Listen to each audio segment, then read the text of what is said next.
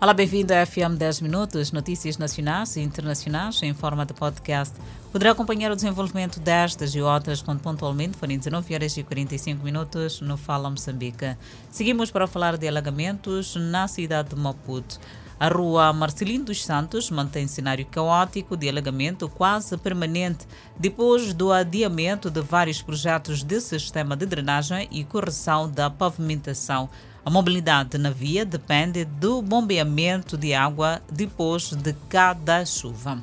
Por outro lado, seguimos com o ministro da Defesa que diz que os terroristas estão com capacidade operacional enfraquecida. Cristóvão Chume diz que os terroristas que têm vindo a semear terror no norte do país estão com a capacidade operacional mais enfraquecida do que antes, com a destruição das suas bases, destruição de suas linhas de logística e captura de documentos com informações importantes sobre seus planos. Uma jovem de 18 anos de idade morreu assassinada no bairro Mahal, na cidade de Machis. O corpo da finada apresentava sinais de ter sido violada sexualmente. E para falar da educação, a Escola Primária Completa de Mucadine conta com mais cinco novas salas de aulas. Alunos encarregados de educação louvam a iniciativa que vai melhorar o processo de ensino e aprendizagem. Este é o setor da educação e vamos trazer mais informação em relação à sinistralidade rodoviária. A Polícia de Trânsito a nível da província de Maputo está a fazer um trabalho de sensibilização a transportadores de carga e passageiros e nesta atividade a polícia flagrou transportadores com viaturas em péssimas condições. Seguimos com a página internacional.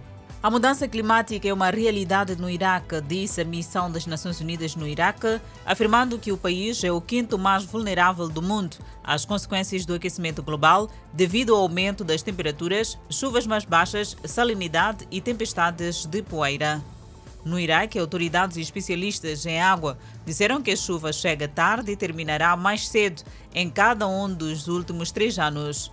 Parte do Crescente Fértil, um arco que se estende do Mediterrâneo ao Golfo Pérsico, onde a agricultura se desenvolveu há mais de 10 mil anos, o Iraque foi devastado por um golpe triplo de chuva mais baixa, décadas de conflito e menos água fluindo por seus dois principais rios, o Tigre e Eufrates. O turismo é a principal fonte de renda em um lugar que abriga mais de 4 milhões de pessoas, principalmente hindus, no arquipélago majoritariamente muçulmano. A pandemia atingiu Bali com mais força do que a maioria dos lugares na Indonésia. Antes da pandemia, 6,2 milhões de estrangeiros chegaram a Bali todos os anos.